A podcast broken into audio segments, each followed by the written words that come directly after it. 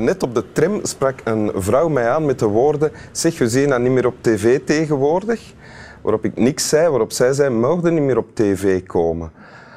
Dus ik heb dan gezegd, nee. Ja, zei die madame dan. Uh, en, maar het voordeel is dat we in winteruur vrijuit kunnen praten, want er kijkt toch niemand. Dat is waar. Dat is waar, hè? Ja, nee. Ik hoop voor u van niet. Ik hoop dat er heel veel mensen kijken. Ja. Oh, dank u. Uh, naast mij zit de uh, lieve, dat weten we al, hebben we al ontdekt, Lara Chedraoui. Ja. Zangeres van Intergalactic Lovers, Klopt. zangeres en tekstschrijver. Ja. Uh, en ooit presentatrice bij een programma op Studio Brussel. Ja, Engel en Chedraoui. Ook Waarvan- s'avonds laat, waar ik niet zeker van weet of er ook wel luisteraars waren, maar het was wel leuk om te doen. Heb je reacties gehad ooit? Eh, ons mama die luisterde elke avond. Ah, voilà. Ah ja, elke zondagavond, ja. En dan stuurde ze soms een beetje, dit vond ik te hard. En dan, of leuk, leuk. Dit Is het waar? Ja. Oh, dat is tof. Ja. Mijn familie, in mijn familie zijn er ook een paar die heel af en toe naar winteruur kijken. En was er ook al commentaar gekregen? Ja, die geven dan commentaar. Maar dat gaat dan eigenlijk ofwel over de kleren die ik aan had, ofwel over één bepaalde gast. Zo. Dat vond ik een rare. eigenlijk. Enfin, We zullen zien hoe dat vandaag afloopt. Je hebt een tekst meegebracht Ja, van Rainer Maria Rilke. Oké. Be patient toward all that is unsolved in your heart, and try to love the questions themselves, like locked rooms and like books that are written in a very foreign tongue. Do not now seek the answers, which cannot be given to you because you would not be able to live them. And the point is to live everything. Live the questions now. Perhaps then you will gradually, without noticing it, live along some distant day into the answer. Wees geduldig tegenover alles dat onopgelost is in je hart en probeer om de vragen zelf Lief te lief te hebben. Zoals kamers die op slot zijn en zoals boeks die zijn geschreven in een vreemde boeken die geschreven, geschreven zijn in een vreemde taal. Zoek de antwoorden niet, want die kunnen. Die niet aan u kunnen gegeven worden, omdat je ze misschien op dit moment niet zou aankunnen eigenlijk, Ah, ja, denk ja. ik. Of beleven. Ah ja, en het punt is om alles te leven, Ja, of te beleven.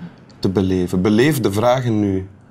En misschien zal je dan stap voor stap, zonder dat je het merkt, op een bepaald moment Uw antwoord vinden. Ja. Of, in het antwoord gaan leven of zoiets.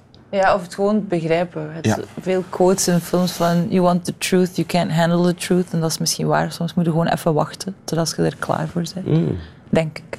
Mhm. Of dat is mijn interpretatie, dat is mijn perceptie van dat tekstje. Misschien wil dat iets compleet anders zeggen. Maar... Want is het een tekst die je al lang kent? Eh, een jaar of vijf geleden ehm, heb ik het ontdekt omdat ik een accident heb gehad, een werkongeval met mijn hand. En ik heb mijn, eh, mijn, mijn pezen toen doorgesneden en ik was vrij lang incapabel om te werken. De pe- door het ongeval. Door het ongeval, ja. Mijn is niet dat duim. je na het ongeval bezig Nee. bent beginnen doorstaan.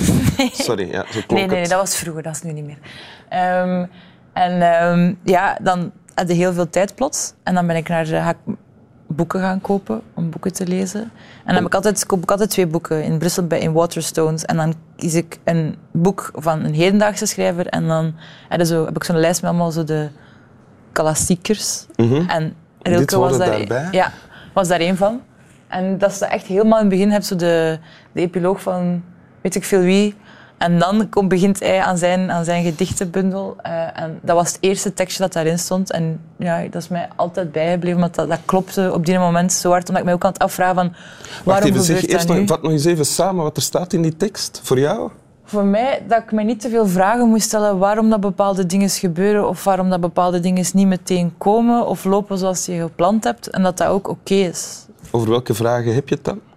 Bijvoorbeeld bij dat ongeval, eh, juist bezig met de tweede plaat, begon heel goed te gaan met de groep. En op dat moment verlies ik de mogelijkheid om gitaar te spelen. En dan vraag ik me af van, waarom gebeurt dat nu? Waarom gebeurt dat niet binnen 40 jaar als ik aan mijn comeback bezig ben of zo?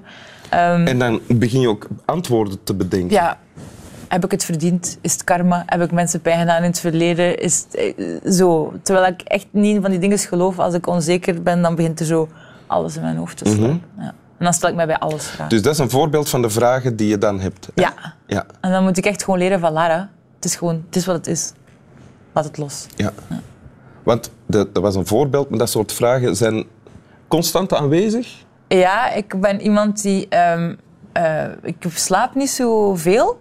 En eh, wat er dan gebeurt is als ik moe ben of dan ga ik gaan liggen. Dan heb je veel tijd om te liggen nadenken in je bedje. Ja, maar ik wil niet nadenken, ik wil gewoon slapen, maar mijn hoofd laat dat niet altijd toe. En dan lig je neer en dan komen er zo heel veel gedachten in je hoofd op, of heel veel beelden. En in het Duits heet dat kopfkino, dus hoofdcinema. En dan passeert heel de dag of die week of bepaalde gesprekken of dingen dat ik op nieuws of op documentaires gezien, die blijven dan zo heel een tijd in de Zelfs dingen die op het moment zelf, zelf eigenlijk geen probleem waren, worden dan wel een... Ja. eh, Ik denk dat ik heel veel opsla in de dag of in de week. En dan als je neerligt, dat mijn hoofd dan zoiets heeft van nu, nu mag dat binnenkomen. En dan helpt het om dit te lezen of ligt dat niet op je nachttafeltje? Ja, dan ben ik blij. Want als ik dat dan lees, dan weet ik, hij heeft dat geschreven omdat hij waarschijnlijk dan ook mensen kent die dat ook heeft, hebben. Of misschien had hij dat ook. En was dat ook iets om zichzelf van... Zeg, Rilke, Ja. eens gewoon. Het is oké. Rustig, Rilke, Rustig, rustig. Rilke, ja. Rust- Oké. Ja. Zeg, en uw gitaren, heb je die dan weggedaan? Nee. Nee. Want ik had ook dat jaar voor mijn verjaardag had iedereen samengelegd om mij een supermooie gitaar te kopen en een versterker. En dan kom de, ja, dat was Ah, ja, want verschrikkelijk. ik heb een zoon die gitaar speelt en... Hij mag die eens lenen, maar ik kan daar echt nog geen afscheid van nemen. Oké, dan wachten we nog. Wil je de tekst nog eens voorlezen? Ja. Oké. Mm. Be patient towards all that is unsolved in your heart. And try to love the questions themselves like locked rooms and like books that are written in a very foreign tongue. Do not now seek the answers, which cannot be given to you because you would not be able to live them. And the point is to live everything. Live the questions now.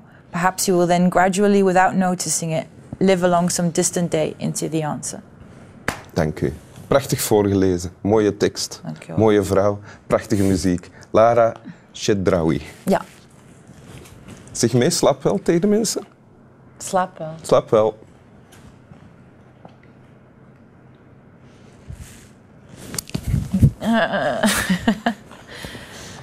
Allee.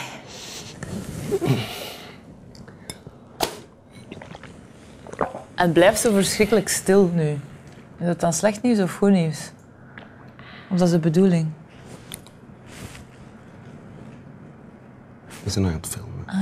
Jsme to styl zajet.